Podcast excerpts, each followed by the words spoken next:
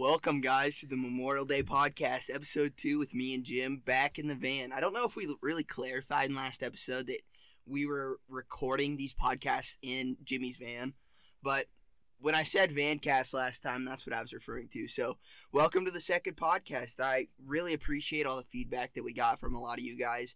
Um, I really appreciate the people that reached out, and even if you uh, just said like you liked the podcast, it was really cool to hear people that actually listen to it and see the numbers tick up while we're going.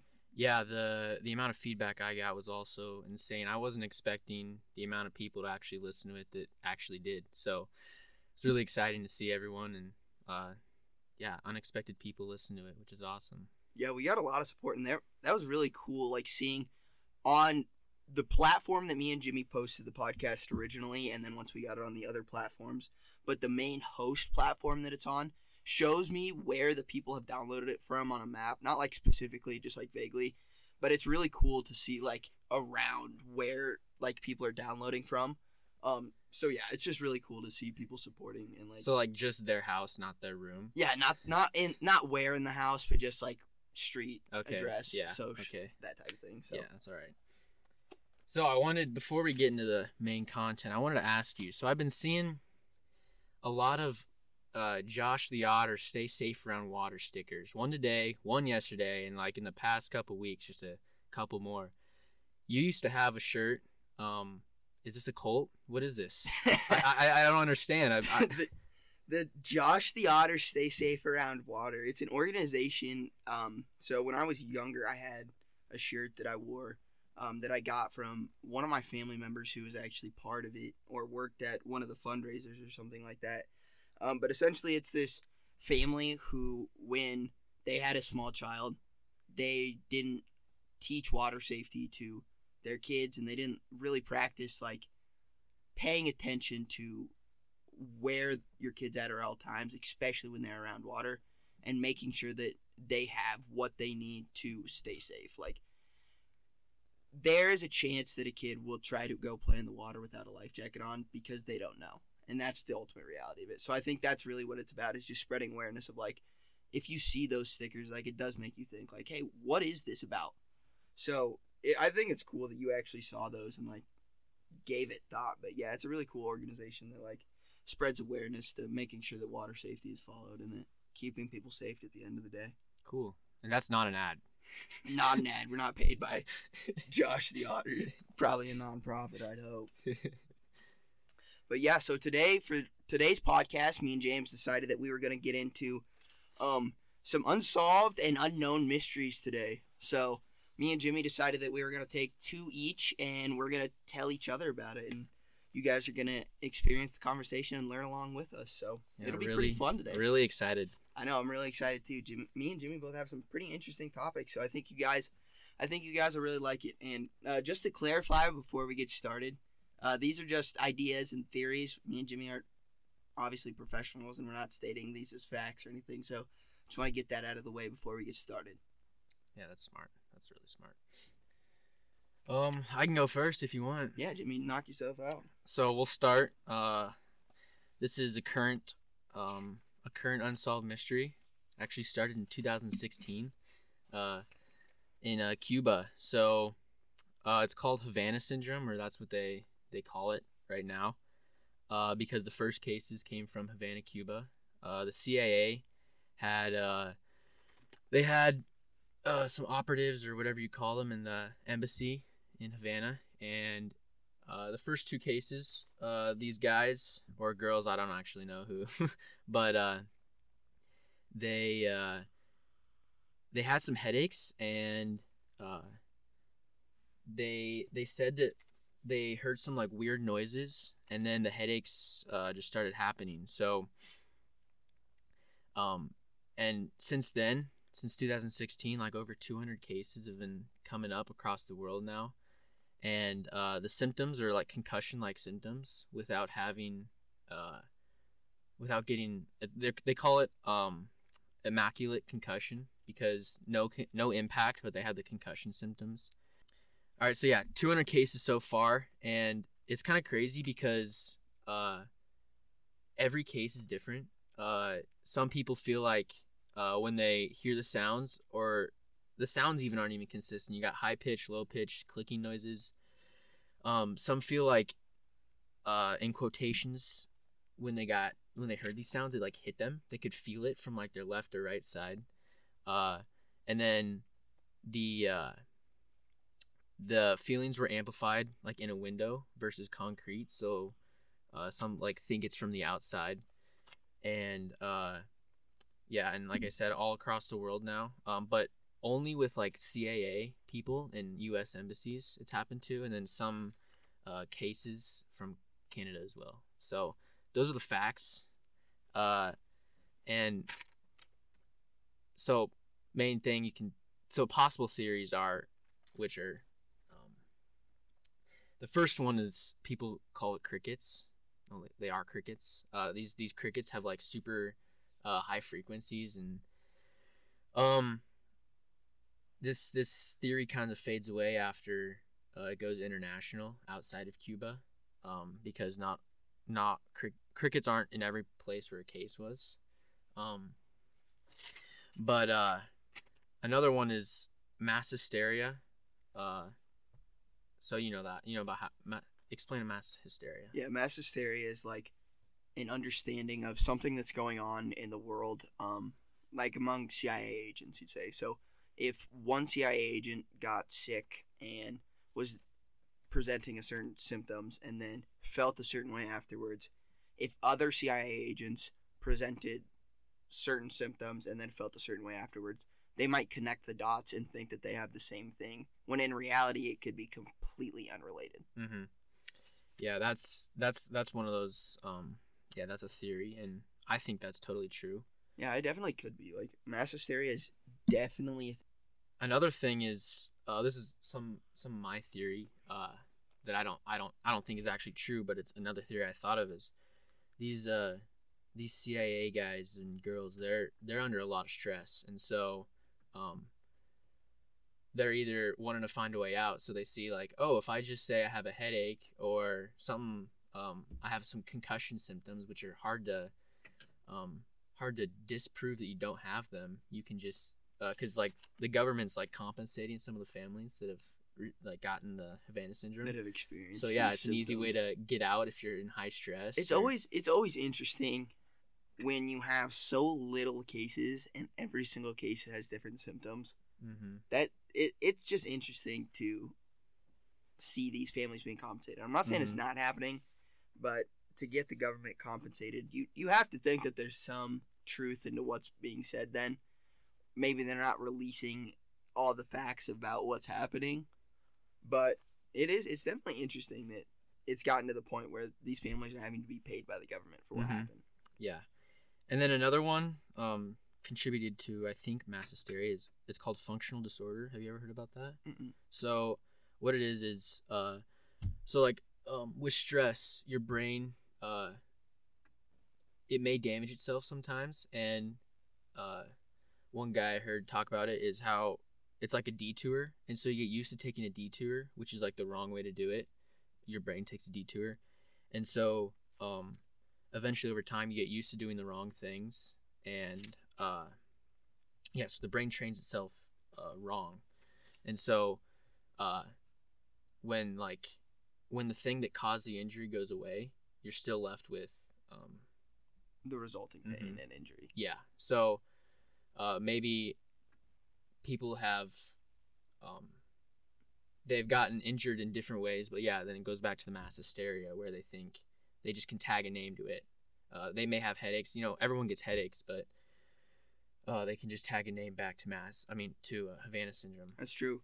Another point with that though is that if truly like following the possibility that they are being affected in some sort of way by who knows who it is, Cuban government, another Mhm. government, regardless, say that they are who knows if maybe it is scrambling their brainwaves. So if you follow that theory and you might be right that it is their brains are being trained the wrong way, but it may be because it scrambles some of their electric connections in there, messes with some of their brainwave paths and who knows, it could mess some things up if you start messing with the electro frequencies of people's Mhm. brains. So Yeah, and then um, this gets back on uh, to like yeah, maybe this was caused by an outside organization is uh, uh, have you heard of Moscow Signal? Mm-mm. So this this is kind of like a, a Moscow Signal Part Two.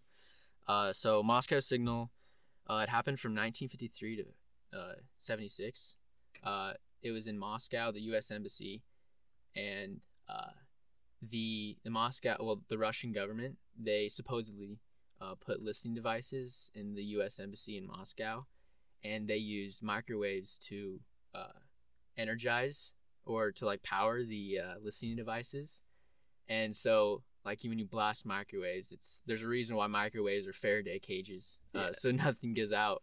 Yeah, these these U.S. officials were just getting blasted by microwaves for Microwave radiation for like 20 over and years. years. So they're yeah. Just, oh, poor guys. So yeah, and uh, um, Back when the USSR had no chill, yeah, and KGB so would just murder for no reason. Yeah, and we're seeing kind of like the same same effects here. Uh, people, I mean, U.S. officials, specifically in U.S. embassies, getting sick, and uh, a lot of like public public officials have uh, they've they've said this is an act of war, and which is which is scary because, um, yeah, I'll get I'll get on this later, but um, going back to uh, different causes on outside uh, organizations. So the different, uh, specifically microwaves. So you have microwaves, uh, millimeter waves, which I've never heard of before, Me and then ultrasound.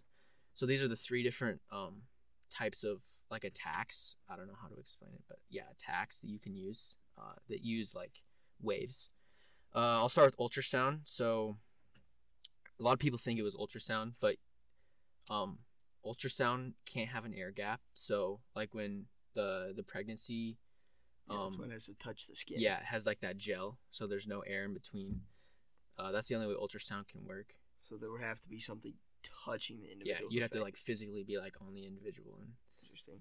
um, so that that theory kind of falls away. Uh, millimeter waves, so these have actually been used before uh, as crowd dispersing uh, devices or whatever. Uh, they can only go skin deep because they're so small. Uh, so yeah, what what they do is they cause like itchiness, and so, um, yeah, they've been actually tested before, and they they've used them to like disperse crowds. That's Uh, crazy. I've never heard of that, but Yeah, that's another theory that kind of falls away because since it can only go skin deep, it can't really. Uh, oh, and I forgot this. It people have had brain damage from this. from millimeter waves. No, no, no, from like Oh, Havana syndrome. yeah, Havana syndrome. that's crazy. Uh, maybe not. Maybe they've already had brain damage before. We can't really. I was gonna say because CIA agents aren't really the most uh, safe individuals. I'd Yeah. assume in the field of work that they're in. Yeah. Um, and then lastly, the microwaves. But um, the thing with microwaves uh, is like we don't know. I mean, to be the to be um, to be a murder, it has to be a murder weapon, and we don't even know. I mean, the U.S. is, I think, generally the most technologically advanced. I mean, military uh, government. I mean, in terms of like military. Yeah, we hold the chip on our shoulder that we have the best military Yeah. in the world, So- regardless. Like we tout that around, and that's the only thing really protecting us from anything coming towards Yeah. us. Yeah. So, I mean, a safe guess would be if we don't know what the weapon is, there's probably no weapon. Uh, so, um, yeah, none of these none of these theories have actually like have all the uh, dots connected. So, it's kind of insane still, it's just like a mystery. And Trump administration talked about this. Joe Biden administration talked about this. Uh, yeah, we're still in the middle of this case. So this is something that's currently like still being investigated. Yeah, like people are probably on this today. that's six speak. years ago that this started, and it's still happening today. So Yeah. that means there's still people being affected by the Havana syndrome. Mhm. That's crazy that they still don't understand what is happening with Mm-hmm. these people, and if it's actually causing like brain damage to the point where people are having to be compensated by the federal government. These are severe cases that are happening. So Yeah. I'm surprised that there's not more concern, and maybe because it's only affecting high profile individuals. But if this was turned on the public, this would be a serious problem. Dude, it'd be crazy. You would cause so much distress to the general public, and there would be nothing that the government could do Mhm. because they don't know what it is or how to stop it. Yeah. And then this leads us to the last uh, theory: is it could be an inside job from the government. Um, you know, we've we we can always trust the government that they'll never mess with their citizens. Oh yeah, they never do anything to people. Um, so yeah, I think uh, um, I could see this happening. Uh, I'm a pretty big conspiracy theorist. I'm Me not. too. I'm not uh, concluding that this is the case um, because why would they test? They probably test on civilians, you know, not on their high end officials. And maybe they have. Maybe they're Maybe. just maybe people aren't connecting the dots out Mhm. in society. Yeah, yeah, and so uh, that leads me to my conclusion. So, um, since this is so new, I don't see this ending anytime soon. Uh, especially since the Moscow signal lasted 20 years. Um, It took the government twenty years to figure out what's going on Yeah, in that embassy. So. I wonder I wonder how much effort that the homeland actually puts in finding out what's going on in foreign countries to Yeah. their to their employees and their uh, their government agents, hmm or if they kind of just let the people there try to figure it out themselves. Mm-hmm. So that'd be interesting to figure out. Yeah, and uh, another takeaway I have is uh, I've already, like I said, I don't like how these public officials with power are accusing people and concluding like final statements saying this is an act of war because they don't have all the information unless they do. Um, but they're telling us they don't have all the information, but they're still concluding that this is Russia. So I just don't like that uh, they're doing that. It'd be interesting if somebody would put in like a Freedom of Information Act on like Havana syndrome or like a certain case and see if the you could get anything from the government on specific information that was going obviously a lot would be redacted because it's uh, like against HIPAA for certain things. And that's why that was another thing when I was that I've heard that's a problem with trying to figure out what's actually going on in Havana syndrome is that it's really more hearsay on a lot of this information because there are laws that prohibit people from just telling all medical information that happens. So whether it's law that's prohibiting the truth from coming out or it's the government withholding information, that's it's crazy that this is still happening and that we have no clue what's going on. Yeah, because each case is different. Like if we found a consistency, maybe we could figure something out. But we have yet to find a consistency in this. Yeah, and there's so many variables that go into what is happening on foreign soil at an embassy that you Mhm. can't really you can't trust almost anyone in those situations when you're there, but yeah, that's crazy. Mm-hmm. I've heard about Havana syndrome. I- think I remember hearing about it in the news when me and Ethan did speech. Shout out to E. Oh, uh, yeah. back in high school when we were researching the news and stuff that there was some interesting cases going on with CIA agents, but I didn't know the depths of like the fact that they had no clue what's still going on six years later. That's that's crazy. yeah, I didn't know about this up until like three days ago. So that's. I wonder how many other people. Let us know if you guys had heard of Havana syndrome. yeah, because this is yeah, this is like current. yeah, this is something that's currently going on. So that'd be interesting to hear if you guys had heard of this before. So thanks, Jim, for giving your first one. Um, now I'm gonna switch off and we'll go mine, and then we'll go back and do it all over again. Sounds good. So the first thing I'm gonna talk about is actually now that we're exiting this pandemic that we've been in for the past couple years, that everybody's been affected by. Uh, I'm gonna talk about a forgotten pandemic that's happened in the world that not a lot of people know about, and that just like Jim was saying, that I didn't even know about till three days ago. So this is called the sleeping sickness, or um, encephalitis lethargica, which is a form of encephalitis. Um, it's a disease or a virus that attacks the brain and causes swelling. Um, but the scariest part is actually what happens to the victims after they're affected by the disease. Um, so the pandemic actually occurred between the years of 1917 and 1928. Um, more than half a million people were afflicted in America alone. This was a worldwide pandemic that was going on. So when we're talking about a pandemic that's been happening in the world, like a lot of people bring up the Spanish flu, but we don't even realize that there are other pandemics that have happened in the world within the United States lifetime that no one really talks about. Um, so, like I said, sleeping illness uh, started in Europe and it began to quickly spread to the rest of the world to epidemic levels. Um, about a third of the people who contracted the disease died. Damn, I've never heard of this before. Yeah, so this is like a crazy illness that's just tearing through the world, starting in Europe and just spreading like no other. Um, half of the remaining survivors, this is the scariest part about the entire disease. Half of the survivors were left physically incapable of interacting with their surroundings at all. So that means that they could not physically move or emotionally interact with their surroundings.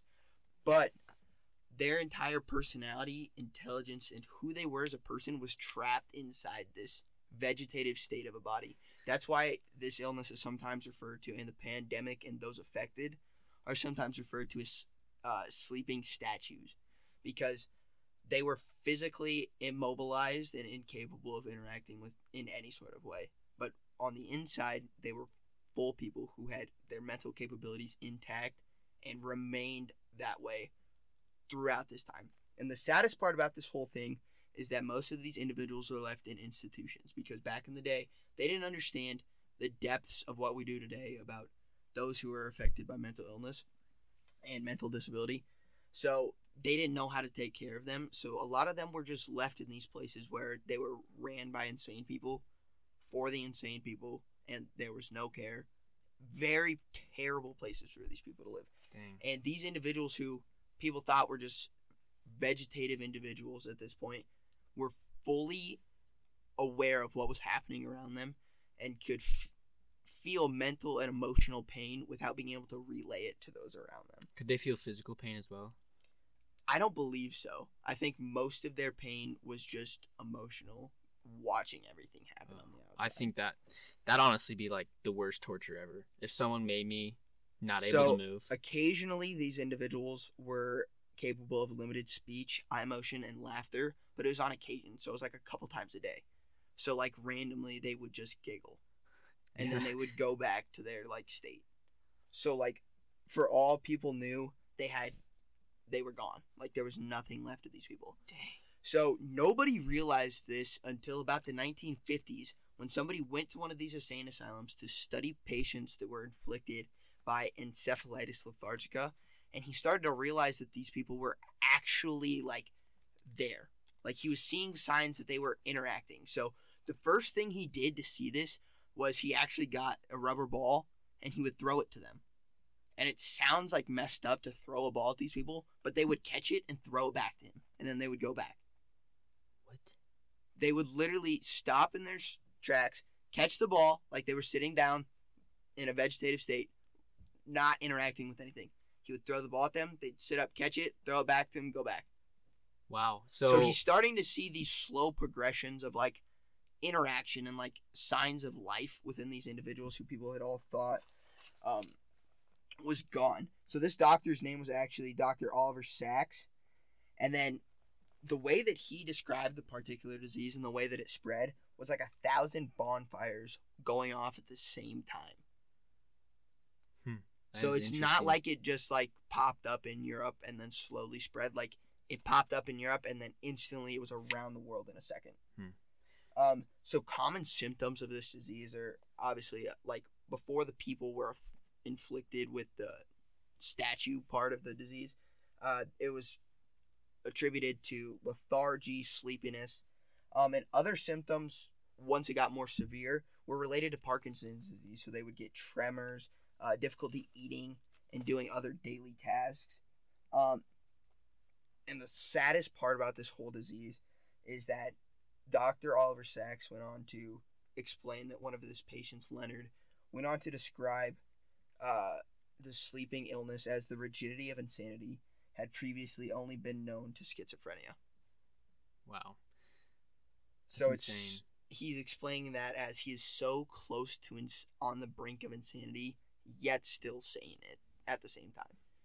So this patient Leonard that I just mentioned, uh, Dr. Oliver Sacks in his documentary mentions that he obtained the ability through years of loneliness and lack of human interaction to animate pictures.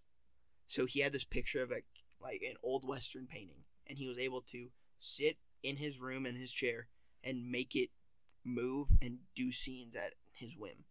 So, as in like in his mind, or yes, in his mind, he was able to like make these movies for himself while he was sitting there.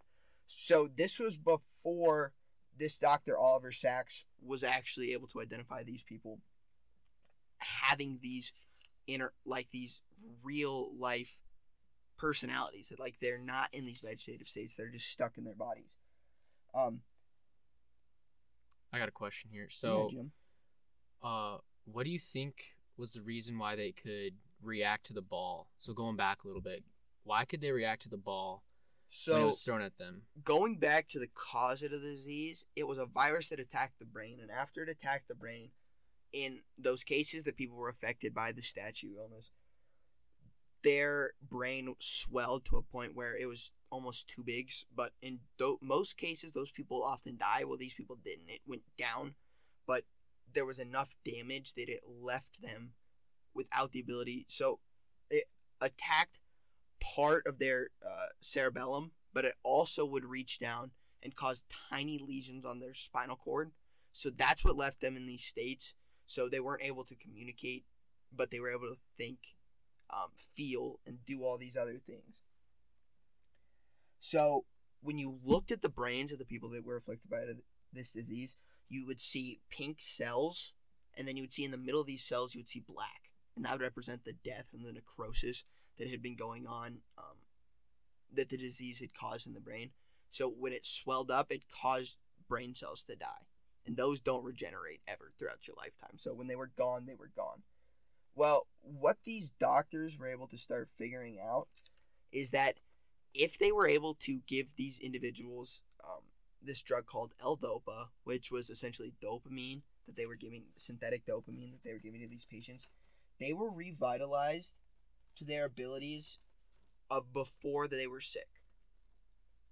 So, Dr. George Cotzias had a revolu- or had a resounding success in curing the symptoms of Parkinson's disease when he introduced this drug of L-Dopa. Well, this Dr. Oliver Sacks began to think, well, a lot of the symptoms of uh, sleeping sickness and Parkinson's are closely related to the tremors, the spasms, that type of thing. So he's like, I wonder if the miracle drug of the age is what it was coined with. Um, he wondered if the miracle drug would work with his patients as well. Uh, so one one day, Lola, one of his patients, was released from her catatonic state that she had been in for over two decades. That's twenty years of not being able to move. Dude, I'm I'm 20 years old. That's literally your entire life of not being able to do anything up until right now. She was, and at this point, Lola had been in the state for so long, it had regressed to a point where she was unable to eat. She couldn't swallow, so she was slowly dying. And then at the point where L-Dopa, she was able to eat, she was walking up and down the corridor, having conversations with the other patients, uh, the staff, and she was fully comprehending what was going on around her, showing that she had not mentally diminished at in the slightest throughout the two decades, Dang. which is actually incredible. So, I may have missed this, but what is L-Dopa? Or- It's essentially, I believe it's synthetic dopamine. They didn't really go into it, and I didn't research it thoroughly. Um, but it was the way they talked about it was synthetic dopamine. It was like a shot of dopamine. But the problem was, is that a lot of the patients, it wasn't just Lola. Um, there were other patients who, there was one patient who wasn't even Hester, who wasn't even able to roll in bed. Like that's how bad she'd been immobilized. Uh, after three weeks of L-Dopa treatment, she was able to leave the hospital for the first time and go out to a diner and eat It's by quick, herself. that's a quick turnover right there. But the pro and there were a bu- many other patients whose personalities and the understanding of their awareness around them began to come back um, in a way that people, other people, could see through this L-Dopa, and it was great for about three months.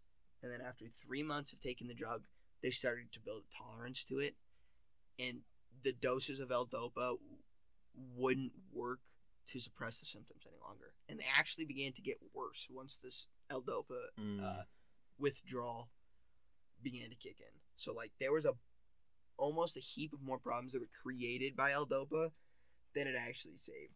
Uh, but it did give life to a lot of these patients for the entire summer of 1969. Like they were able to walk and experience life for the first time in over 40, 30 years for some of these people. Like entire chunks of their life were gone. And yet a lot of them weren't bitter. They were just happy with the chance to um, experience life again. But a lot of them had trouble coming to terms with their new reality, especially Lola. So when they came back and they were able to communicate, they were she was talking incredibly well, but she was still stuck in 1929 when she got sick. So she was referring to individuals, uh, things that were happening in 1929, like it was currently happening, and she couldn't understand that she was almost 40 years older, and that she had been gone for that time. Like it to her, nothing had happened since 1929. So then it must not have been as bad. So maybe their time preference it was like a dream kind of, right? Or um, That's their you time preference was that, what lowered or elongated. but Leonard said that after he was able to get L-Dopa and after he lost that experience, that um, he essentially like lost his will to live after that because he had been rem- so many of them had been reminded about what it had been like after so many years of being trapped in this prison essentially is what he described it as as a prison of flesh and bone. And he was stuck in his head and no one but the thing was is that people were actually able to communicate with him now. So dr oliver sacks cared about these patients and he generally worked to try to help them but many of them ended up just dying in these states. Like there wasn't enough innovation during those times to save these people so a lot of them died of starvation and just it, it's generally really sad but the overview of what i wanted to bring to the table was that this is a pandemic that affected millions of people around the world in the early 1900s and we have never heard about it. Yeah, I've never heard about that un- up until three days ago. and it is a, such a scary disease. Like think about if covid caused you to be trapped in your mind forever Dude, I'd be I, I would be shooting people if they went Matt, in my dude, yard. mask mandates would be enforced by the c- civilians and not by the government Yeah. like But yeah, there would be no there would be no question of no if you're not wearing a mask, I'm shooting you yep because I'm not getting that. Nope. I'm not being trapped for That's- 30 years. Yeah, that is. Oh, it's so scary to think about that happening, and I have trouble trying to get through like a three-hour plane ride of just sitting there by myself.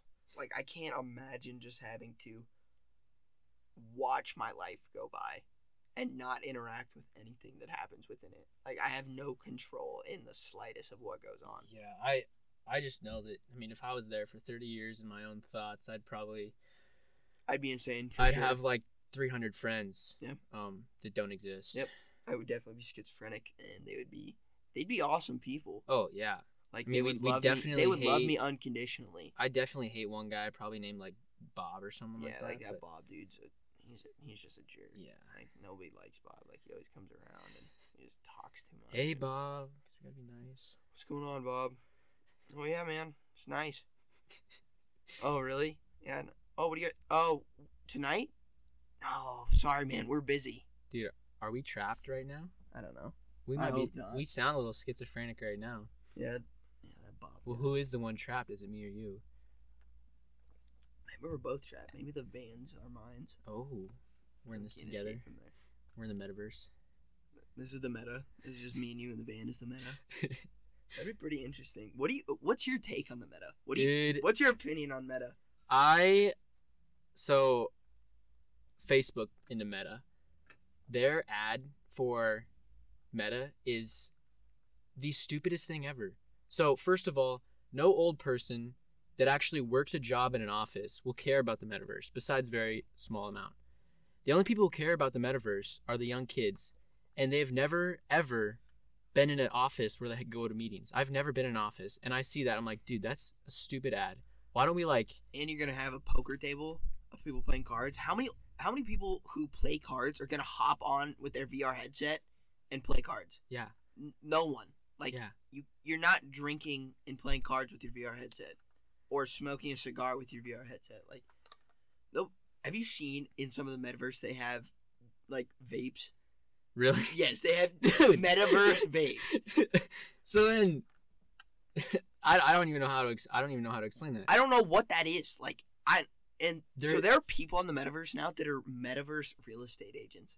I saw this Dude, guy that's pulling the stupidest. Fourteen thousand dollars in a month from being a metaverse real estate agent.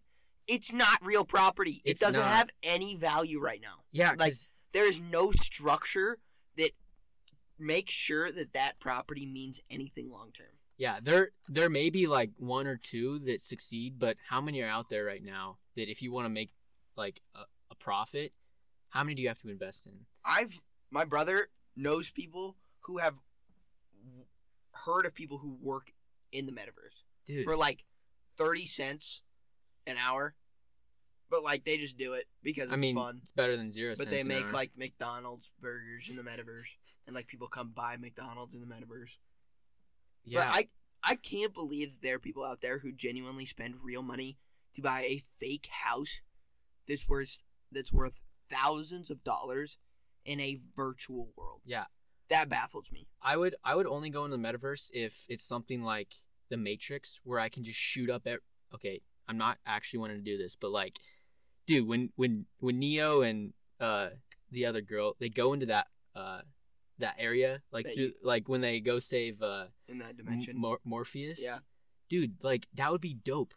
Why don't you make an ad where you're like on a dra like flying How a about dragon? you make a real life Jurassic Park in the metaverse? yes, not You have somebody re- you have archaeologists look at the best fossils that you can find, recreate real dinosaurs in a virtual world that we can see and interact with. yeah. That would be cool. Like I I don't want to go to the metaverse. How about you make a game where, or how about you just take games that people play now and make them VR games? yeah, Like that is the easiest thing. like Call of Duty, dude. Everyone. No, we don't need to make Call of Duty. Those things. yeah, kids. Anything, would, anything that's VR, anything that's virtual, killing other people, I'm not about.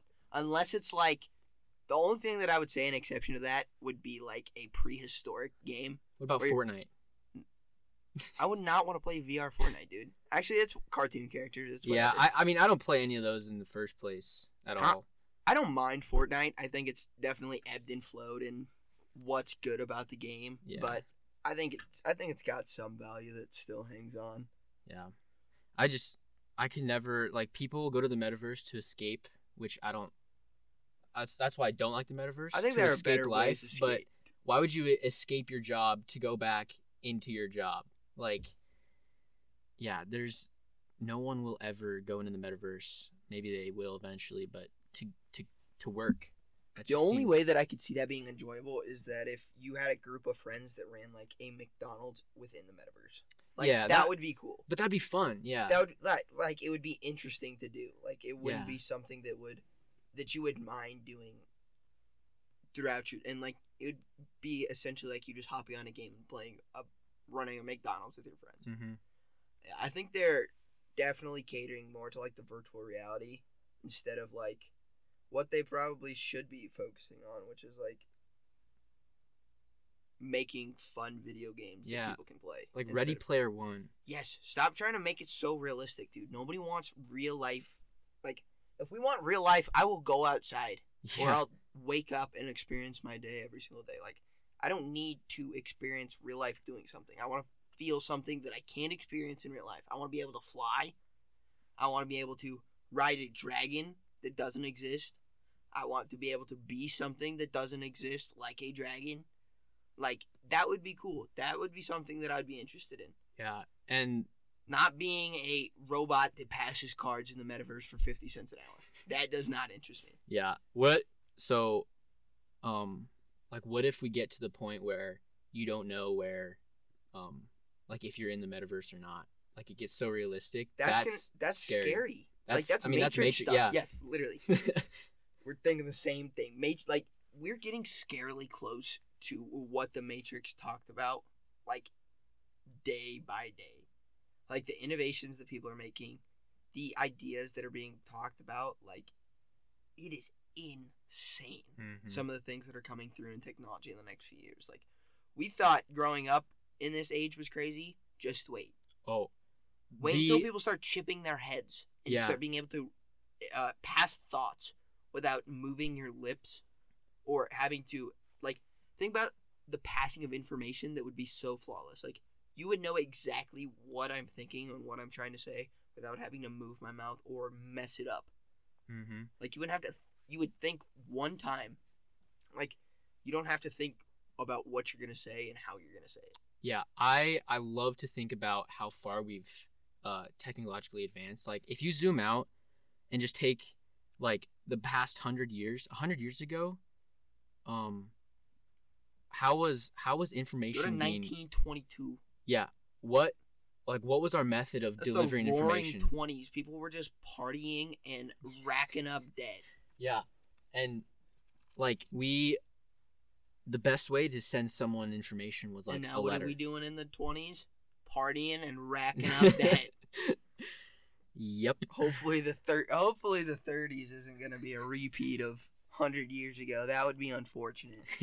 But signs are kind of pointing that direction. yeah we just got off topic there but i love it I love it too. I think it's good for us to adventure off a little bit. yeah um So, so, I Jim, think do you want to get back into your second topic of the day? Yeah, dude. I I love this topic. I uh, at first I chose it and almost switched, but then I I mean I got a little deeper into it and um I I hope I can convey this uh this through my head because this is such a cool um unsolved mystery here. So uh it's the case of Dan or DB Cooper.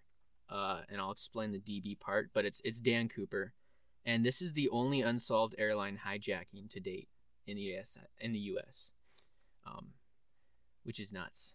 That is so crazy. Yeah, and this happened in 1971. Yeah. And hijacking that happened in the 19th. So there was a hijacking in the 70s, and then air flying was still cool. Like there were no restrictions after that. People were just like, eh, he got Mhm. away. He must be all right. Yeah, they he's probably still allowed open carry on the plane or whatever. I don't know. I, I mean, I wasn't. You're still allowed to smoke on the Yeah. plane back in the yeah, 70s. that, they so- they part of this is actually him railing some darts, dude. Uh, so this happened in Seattle. Well, at least he got on the They plane in departed Seattle. from Seattle. Yeah, departed from Seattle. Um, so yeah, this this dude in sunglasses, uh, business attire. He gets onto the back of the plane. Um, he buys a ticket for twenty dollars. It was back then, and um, Lucky bastard. I know, dude. Oh. 70s, man. I know. Um, so yeah, he gets onto the back. He gets to the very back of the plane. That's usually where the flight attendant sat. Um, and this man gives a note to a flight attendant. And honestly, starting off, this is my favorite part of the, whole entire story. Uh, this might be the only thing that went wrong according to his plan. Is so he gives this note to a flight attendant, and she like smiles and puts it in her pocket and like walks away. And so I like to think of like what happened when that. So the note was, "I have a bomb sit next to me," pretty much. Yeah, but then Um, she just smiles and walks away. So he's So- like, no, no. yeah, no. like he's probably thinking like, "Dude, they're not taking me seriously. I literally have a bomb in my bag, and like I'm gonna have to blow this plane up or uh, something like that." And then she's probably thinking, She's calling my bluff. And what do I do now? "Yeah, she's probably thinking." Dude, this is the fifth guy this week that's This- given me his phone number. This I'm guy not even has a looking at it. wife and kids. I don't want to. I don't want wants to join the Mile High. Club here. I'm not trying to do that. I'm gonna take this note and I'm gonna walk away. Yeah. because this is the '70s. Yeah. And so after a little bit, he's like, ma'am, you need to look at the note. so she reads it saying, hey, I have, a, I have a bomb sit next to me. Uh, so, and on that note were demands. So $200,000 in $20 bills. Um, and he specifically said in American dollars, uh, which was funny. I don't, which is interesting for somebody who is a. If you think of a citizen, you generally wouldn't say, "I want." What was it? Two hundred thousand dollars. yeah. But isn't it like equivalent to like one million? Uh, today, yeah, today actually. So it's like one. It'd be somebody asking like one million dollars. mm-hmm. But so that'd be like, I want one million dollars in twenties of U.S. dollars. Yeah, so we'll talk about that later and why he may have said that. Um, he also requested four parachutes, and um, and then so on. He was gonna like where their uh flight ended, they had to refill and then fly again. And he claimed he was gonna go to Mexico, uh, Mexico City, particularly, which was odd too. Why would he say where he's going? Claim very, Mhm. very specifically where you're headed. Yeah. Um so yeah, uh and then like the flight crew, I mean they've they've never experienced this before. This is one of the first cases ever, so they're like and he he opened his bag and there were like red bars, so like dynamite Yeah, so pretty like much. they just instantly complied. There was no like I mean, it wasn't yeah, they didn't they didn't try to do any. There was no fight or flight. It yeah. was cooperate and stay alive. and he like the only people that knew were the flight attendants and uh the the Captains. yeah the yeah the flight crew and um they were like the only ones who knew it like up until the passengers were off the plane so um yeah i don't want to get too far ahead of myself but um yeah so they're like just like conveying like they're talking the flight crew's talking to the fbi down there and uh throughout the entire flight they're just getting prepared for like to, de- meet to meet the demands um and so yeah the the passengers get off they have no clue. One guy actually so while like the fbi is like surrounding the plane uh this guy actually runs back because he forgets something. That's how oblivious the people were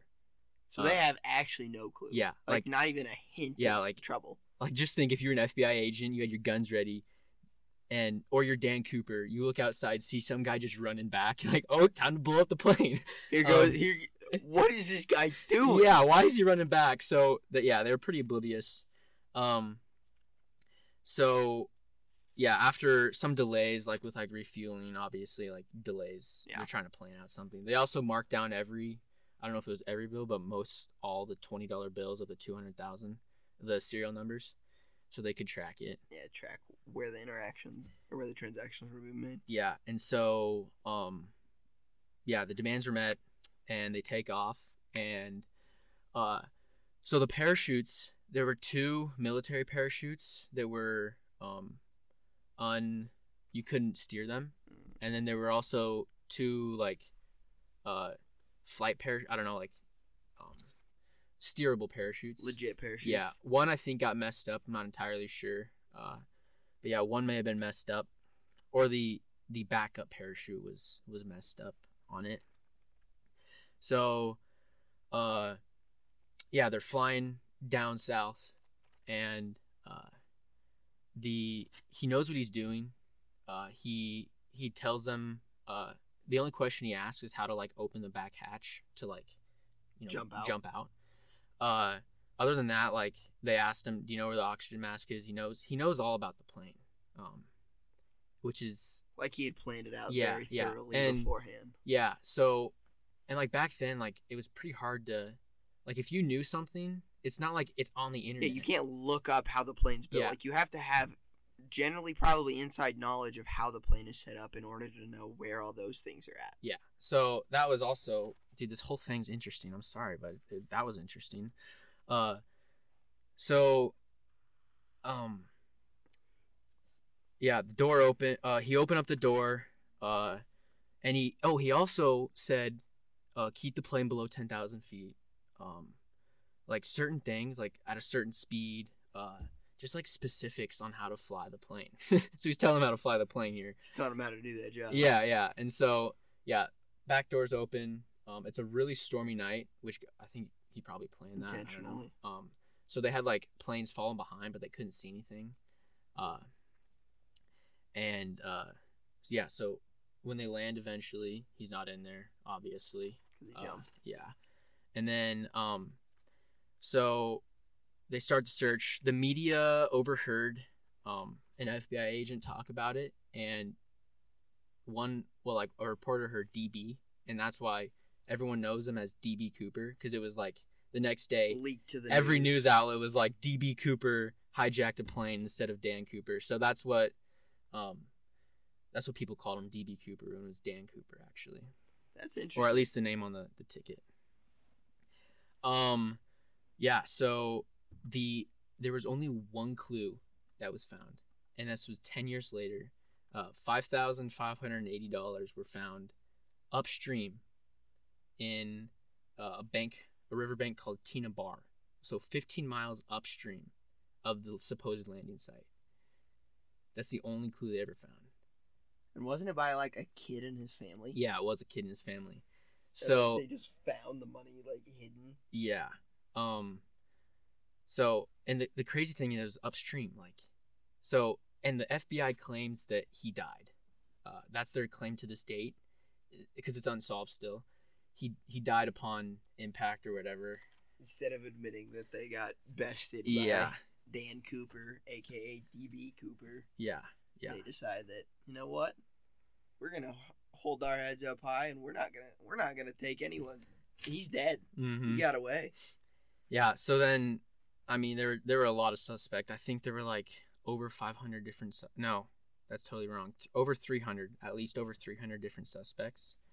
Um, I think I got three suspects here that I don't believe any of them, but they definitely could be true. Do you have a suspect that you believe? Um, I don't. I don't think that a suspect was ever questioned. That was actually him.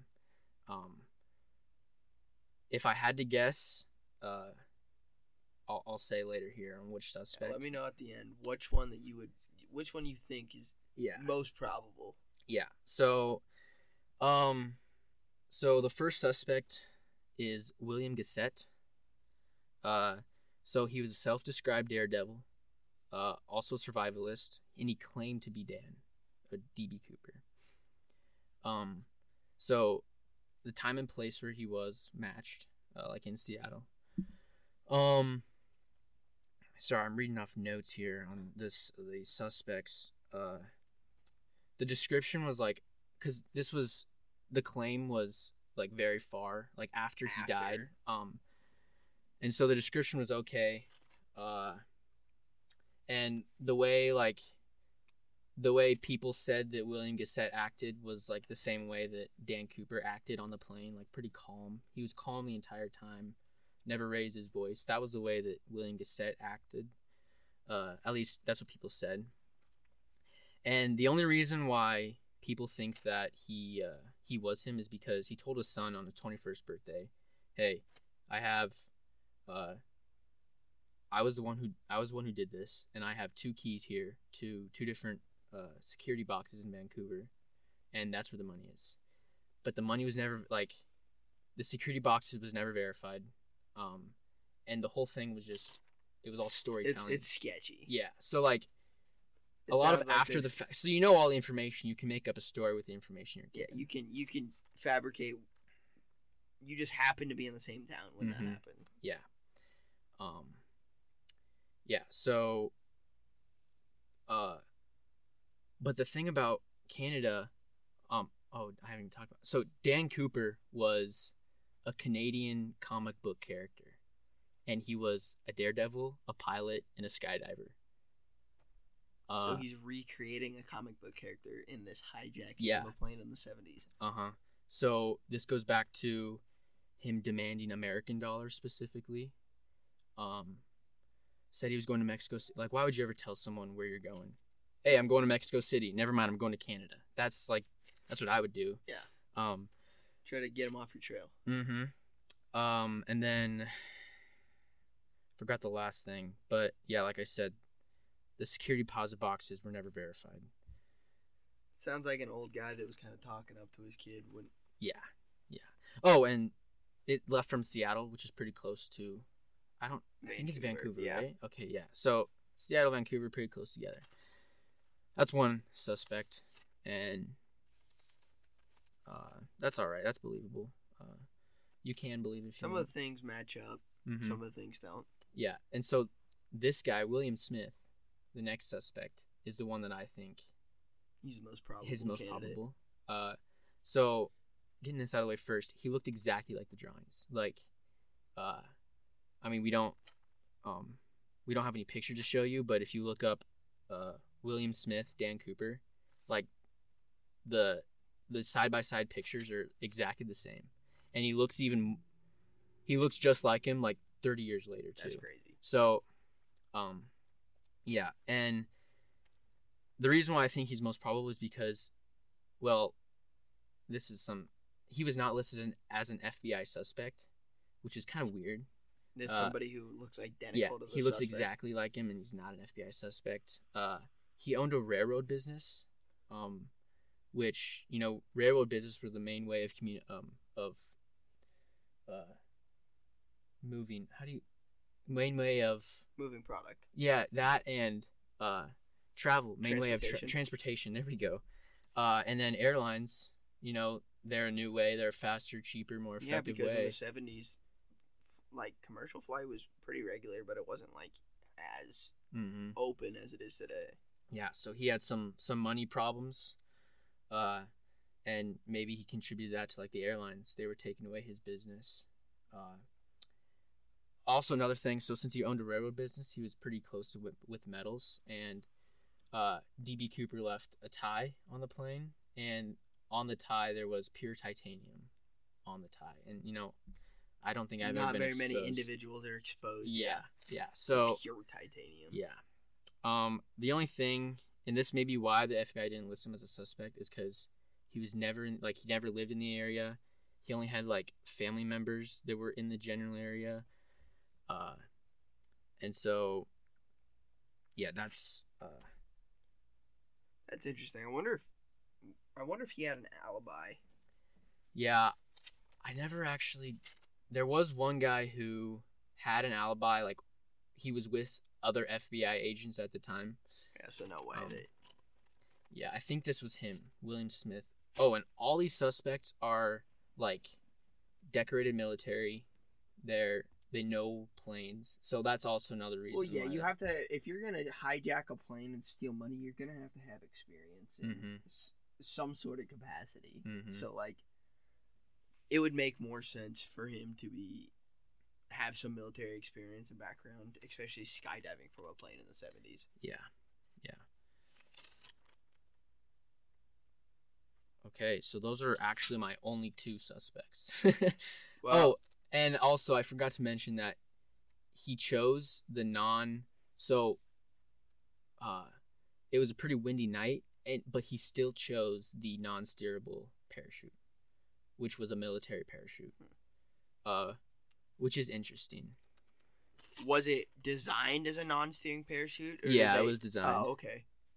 Yeah. So that's interesting. Yeah, that would be that is significant that he chose a parachute that can't be steered. Yet Mhm. somebody with military training would know how to navigate safely down while using one of Yeah. those. Yeah. Um, so I have no claims on a single person, but this is my take here. I, if I would guess, I think that he was, uh, he knew Canada. I mean, he may have been like a Canadian citizen, um, or he was familiar with Canada more than America. So yeah, like I said, he said he was going to Mexico City. Um, uh, the flight was from Seattle.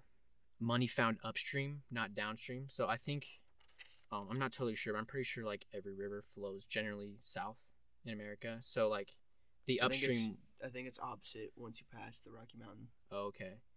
Um. So then I don't know, but on each side, I think it runs differently. I think Okay. the rivers run differently on each side because I think if you there's a certain mountain in Colorado, I feel like if you cross, that the rivers run opposite ways. oh the uh I don't know what, you, what there's a called? certain it's there's a name for it. yeah I don't remember what it's called. Hmm. But, uh, look it up. yeah. So and then Dan Cooper was the Canadian comic. Uh, the so the reason why there I don't think a suspect was ever found is because this guy was so surgical and precise. Sorry, Continental Divide Continental is what it's called, by the way. Yep. River, yep, rivers flow different sides on each side. Yeah, so the guy was like everything he did, he did it like precisely. I also forgot to mention that he lowered the drapes um when they landed so that snipers couldn't take him out. Um so yeah, everything he did uh so he did he asked for $20 bills. $20 bills are like like they're pretty low key. Like no one really if I gave you a $20 bill, you'd never guess like A oh lot this of people guy aren't going to verify the Yeah. truth of a twenty dollar bill. Yeah, and so that was pretty smart of him. Uh, he was, uh, the entire time calm. He he never like raised his voice or anything. He was just smoking cigarettes. Uh, and so also another thing is the FBI claims he was dead, but a body was never found. Like they searched the area for like ten years, and a body was never found. Like That's multiple teams, multiple Yeah. years of work, which probably means multiple heads of leadership, Yeah. which means there's definitely nobody. Yeah. So, um, and also, so the guy smoked cigarettes and he- traces of hair. Both of those were lost in evidence. So this is pro. This sounds like an inside job. Yeah. This sounds like something where some dude was showing off, got away with it. Um, yeah. So my takeaway is that he planned everything, uh, or he had help from the FBI. Yeah. What do you think? I think it's entirely probable that your idea that he got help by the FBI is true because there are so many people like if you look into Charles Manson, Charles Manson was helped by the FBI. If you look into um, Ted Kaczynski, he was messed with by the CIA, turned him into who he was. You look up a lot of different scenarios in which the government messes with American citizens for research or for personal gain. It would not surprise me in one bit if this was somebody in the FBI that wanted to gain a little bit of money in a quick way and knew that he could get away with it. Mm-hmm. So, yeah, that's that's that's DB Cooper, Dan Cooper for you. I've never heard of this story. And to Yeah. think that like it's the only unsolved airline mystery that's happened in the United States and that no one talks about it. Like all these other things happen on airplanes, but we're not going to talk about the guy that hijacked the airplane and stole two hundred thousand dollars and disappeared. Mm-hmm. That that's crazy to me. Yeah. A lot of questions. A lot of questions. and question that's what I love about these unsolved mysteries, conspiracy theories. You always have something more to question. So, for my final my final point, this is this is pretty out there. This is a conspiracy theory that I've heard of before, and that you know it's fun to entertain some of these sometimes. Like flat Earth is fun to like watch those videos and Oh. like see how these people try to explain how how the how they believe that the world is flat. This is kind of how I see this too. Is kind of an entertaining way to look at my what may have happened in some in some capacity. But there is So- some fact in this, right? there is some fact into like what these people are saying. So uh, I'm gonna talk about what's called the stoned ape theory today. So for those of you who don't know, before we became what we are now, we went through a series of, or it's believed that we went through a series of evolutionary stages that got us to what we are today. Well, there was a period of time in which our brain significantly increased in size, allowing for that development and that transition into what we are today to ha- to occur at a much more um, accelerated rate than what had been happening previous to that. So, one individual's theory, whose name is Terence McKenna, his theory is that um, these humanoid ape-like individuals might have consumed um, mushrooms, like psilocybin mushrooms, which are mushrooms that cause uh, psychedelic effects. Um, that they took these mushrooms and that the effects that they had on these individuals um, increased their capacity to hunt and kill prey in a more effective way. It increased their reproductive urges to populate the savannas in which they roamed at these early times. And then it also promoted uh, more peace and religion amongst these groups, which at this time, re- and even till today, religion brings people together.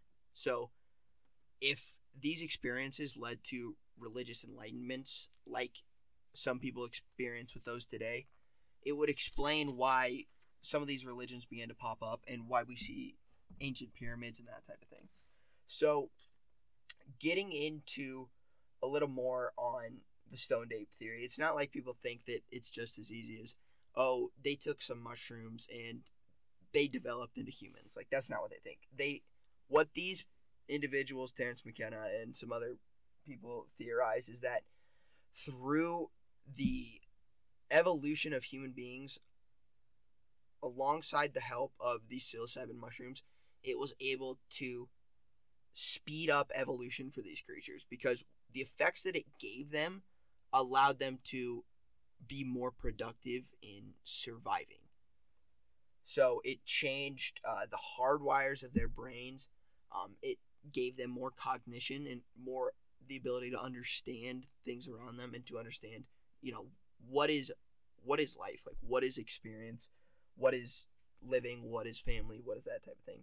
Um and these individuals also believe that language could have been founded during these experiences when you have deep thought that is being forced upon you by a plant. And one thing that they point to is that a lot of their diets probably would have consisted of um, protein and meat and that type of thing, but also a lot of plants because you're eating what you can find. So once humans and these humanoids started following cattle and they started doing that type of thing, these mushrooms would have started becoming more prevalent and they would have been able to be found more. So as those two things kind of coincide in happening with the evolution of humans, these the increase of the brain kind of begins to happen at the same time. So that's why these people uh, begin to entertain these theories. So you have uh, you talk a lot about evolution. So where do, if you know, the Neand- the Neanderthals fall into this? So the Neanderthals would be essentially at like this stage or a little before. So it's believed that Neanderthals are like was almost this a branch off of the same way that Homo sapiens is a branch off. So we're essentially on the same part of the tree together. Okay. Except that lineage was cut off at some point and merged with what is now Homo sapiens. Yeah, because like some people have Neanderthal. Neanderthal DNA within them. That's because the branches merged together and it became one. So within that, I would assume that they're probably included in that, or that the things that became Homo sapiens also maybe became um, Neanderthals. But in this research, it said that there were 23 different primates and humanoid uh, beings that, including humans and Neanderthals, that added mushrooms into the diet um, from then all the way through the century. So it's not out of the possibility that these people could have been taking these mushrooms and using their effects to, in their daily lives, to enhance their abilities. One scientist came to say that human existence on this earth goes back an extraordinarily long time, most of which we have no information about and no idea what to think or where to draw conclusions on.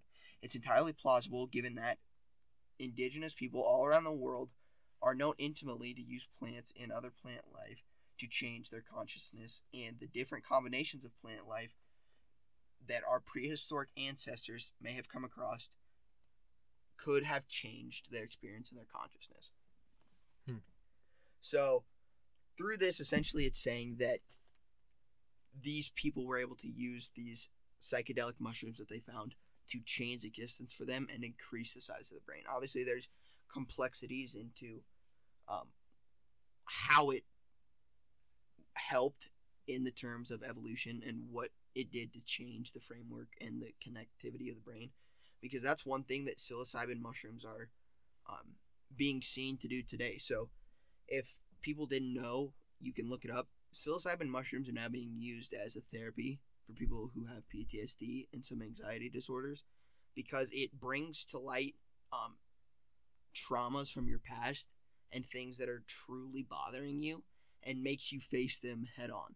Hmm. So, a lot of some of the people that are being um, helped and that are going to these clinics in California and other places are uh, vets, people who have been um, affected by sexual violence, that type of thing.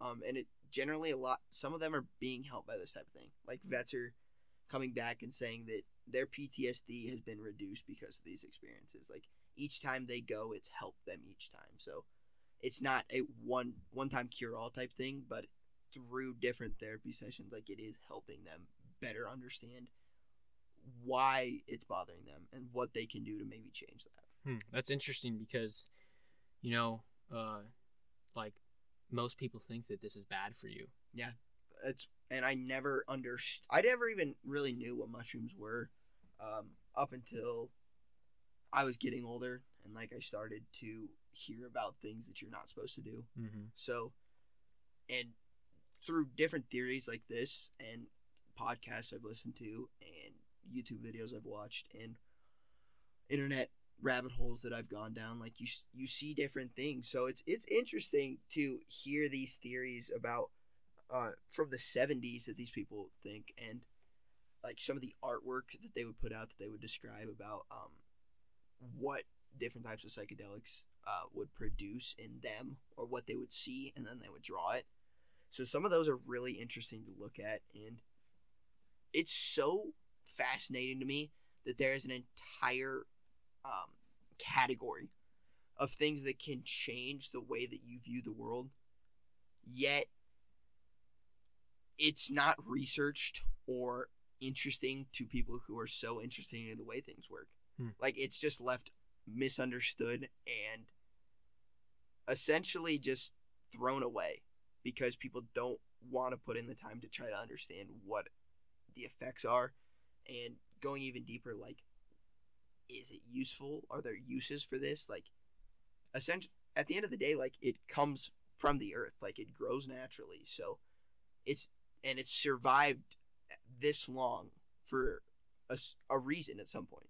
Like so it's interesting to entertain the theory. So the other day when i was sitting in the parking lot at work i was thinking about you know what me and jimmy were going to do for the podcast and i know that i had thought about talking about this and i was like you know what i'm going to put my own spin on this theory so terence mckenna talks about how like the apes and that type of thing and that's cool but i'm going to put i'm to put a religious spin on this and this is my just thinking at work while i was on my break Those are Uh, the best times to think, dude. while my mind wanders and it just goes where I let it go wherever it goes. So this is kind of where it went when I was thinking about it. So there is a possibility in it may be one in a trillion, but there is a possibility that the Adam and Eve story is actually a telling of two individuals who found a plethora of psychedelic mushrooms.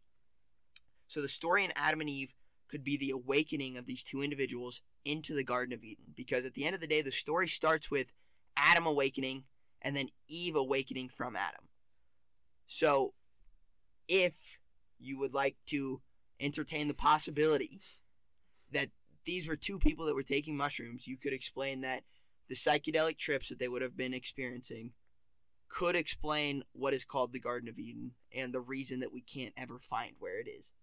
Because this euphoric state, this state of being with God, this state of not caring whether you have clothes on or what you look like or who's around you or what and the interaction that you have with plants and animals and life on earth can be compared to similar experiences and comments that people make when taking these substances um and that you know the fall from grace that people experience of talking to a snake could have been a bad experience while taking these drugs. And then once the effects ran out and there were no more mushrooms to keep the experience going, this is when these two people fell into the reality of what life is.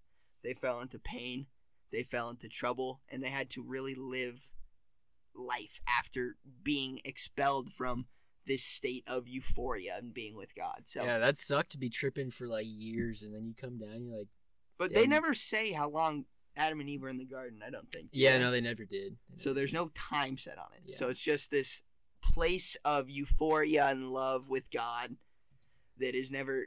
It's never narrowed down to a place. So I think that with- that could be true. That's, with the that's an interesting holes with the holes in the story, I think you could entertain the idea Yeah. that it's a possibility. I'm not saying it's fact or anything, but you know, it's it's fun to you gotta enter- throw out some theories. it's fun to entertain the theories Yeah. once in a while. That can that could be a true theory. I mean, I don't I don't personally believe it, but No, I don't think it's probably true, but you know, it's fun to it's fun to kind of piece the things together with what's there and mm-hmm. give a perspective that's not generally given. So Yeah. Alrighty, so Jim, your theories were pretty interesting, man. I was the DB Cooper one. That's the one that really stuck with me, though. Like to think that this guy was able to pass a note and almost that the first step of his plan almost messed up the entire thing is so funny to me. But going back to the fact that he was able to succeed in this plan and get away with it and still has is the only unsolved airplane hijacking ever.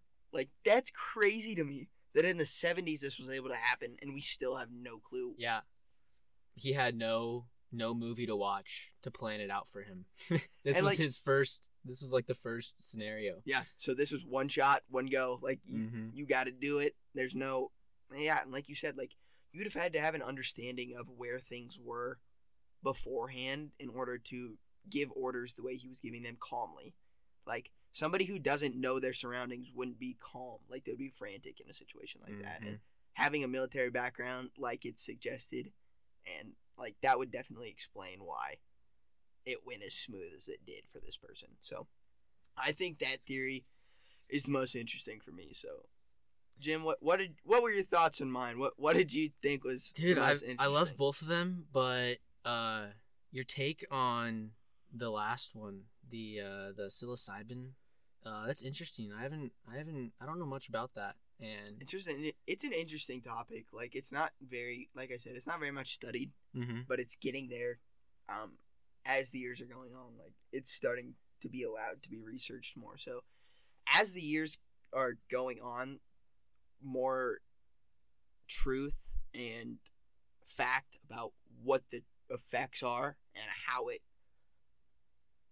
works on the brain is being more understood by actual scientists and not just people who are experiencing it. Mhm. So I think that involvement of true like healthcare individuals and science in this will really begin to speed the process up of like acceptance and understanding of it. But I think it's re- I think it's a really cool topic to explore. yeah, and especially with the history history aspect, I really took history for granted in high school, and you just talking about like I like the Neanderthals, the historic part about it uh, is really interesting. I like that too. I love history. I think without history, you're pretty much lost. Like yeah, to think that we can go and look up anything we want, but in reality, that's on the back of all the people who had to find that out. Like we take advantage of knowing whatever we want within seconds, and it's just incredible to me.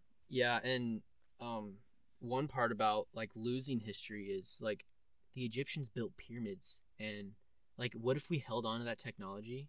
Like where would we be at? We where would we no be at today? how they did that. Yeah, like if we held on to that technology throughout like how many thousands of years ago, like maybe we would have had electricity in like Jesus's time or something, you know? Um, not really, yeah, if, but pass- if Egyptians are airdropping their Yeah. their their plans for the pyramids, but in reality, it looks like pyramids are a worldwide phenomenon that was happening all the time back then. I don't know if you saw this recently, but it's been posted that I mean, for those who are interested in history and interested in like Egyptian history and pyramids and like Amazonian type thing, everyone's known about this for a while. But for those like mainstream wise, it's finally breaking mainstream. There's this. Do you know what? Uh, it's like LADAR or something. Do you know what that is? I haven't heard of It's it. It's laser. It's lasers that are sent down from these satellites that map out areas, and because the lasers can penetrate through leaves of the forest, they can see what's underneath these heavy jungles and these dense forests. Well, when they're scanning, they're finding entire cities, entire pyramid structures, like entire lost civilizations. And a lot of it is being attributed to when the settlers from Spain in those places came and visited them, the smallpox germs that they brought Um, wiped out these cities. That's why when they talk about like the golden cities and when they came back later and they never found them, they can't find these civilizations. Those diseases wiped out these people and decimated. That's what the theories are anyway, but it substantiates a lot of like why these places were abandoned and why these great civilizations that probably would be world powers at this point fell away at such an early time in their civilizations. Hmm. That's crazy. I haven't actually heard about that. Oh, it's I mean, I knew about like the Mayan temples and stuff like So that. no, this is like other stuff. So do you know about the Amazon rainforest or the Amazon forest? Okay, actually, I think on Joe on Joe Rogan's podcast, the the dude with like the white beard. Mm-hmm. Yeah. he, I loved listening to Randall that Carlson. Yeah, he's yeah, so cool. He talks. He's a geologist, and all he talks about is like different things. He didn't talk about this stuff, but he talks about like uh, the true origins of the Atlantis stories and Yeah. the possibilities of the actual locations. And like, if you guys are interested listening to the podcast, me and Jim can go and research this stuff. I mean, there's some good contenders for where Atlantis actually was. yes, Like, there's a bunch of different places where you can look at and be like, it could be there. yeah, there's one. I think. Um, correct me if I'm wrong, but like in like the middle of a desert in Africa. So that's one that everyone's on the fence about. There's a lot of people who think it's a possibility, and there's others who don't. Um, around the outside edges of those are salt deposits. So that's why people are like, well, if there's salt there, there had to have been water there.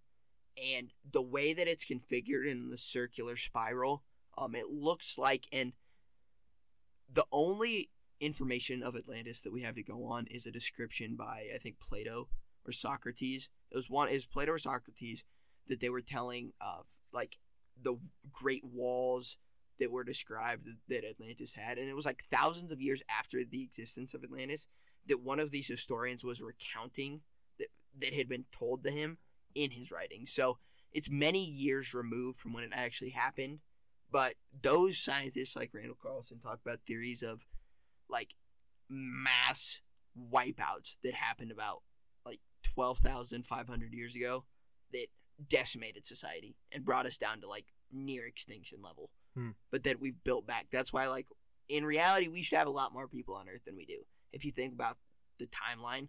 But disease and global t- catastrophe is what comes and wipes us out and like Hmm. almost population controls the human life. Have you heard about the uh, how like the Amazon was planted? How it's in like lines. Yeah, and how most of the trees are from four species or they're mixes of the four species. It's like vanilla bean, um, banana nut, like, and then there's like two others. But Hmm. those four main types of trees are what populates most of the forest. And if you look at the way that it's lined up, it's lined up in rows that are like symmetrically even and like the only possibility is that it was planted. Like there's no other explanation. So some of those are really cool, and me and Jim could definitely go into some of those. Yeah, we could like- create a whole series on that. Yeah, the ancient. We could go on to ancient conspiracy theories. Oh or yeah. Just let us know what you guys want us to do, and maybe me and Jim will talk. Maybe we'll make like a social media page where you guys can put in requests for what you guys want to hear on the podcast, and me and Jim maybe we'll make that happen. So. Yeah, because we don't really have a theme to our podcast. So No, can- not yet. So we kind of whatever happens, happens. Whatever Yeah. we want, whatever you guys want to hear, we can do. So just give us feedback and let us know what you guys are thinking of the podcast so far. Because me and Jim are really having fun doing this, and each The- time, each time we get on, it's a little longer and a little easier to do. So Yeah, and um, this van is so hot right now. I am sweating through Dude. multiple layers. Yeah, this is. Uh, yeah, this So is. we'll have to figure out a fan situation or yeah, something. this, we're gonna have to open up the garage or something. Yeah. 'cause it's about time to end it's this. it's steamy. So thank you guys for watching. Thanks for taking a chance to listen to this podcast. And again, let us know what you guys want to hear, and we'll see you guys soon. yeah. See ya. All right. Bye bye.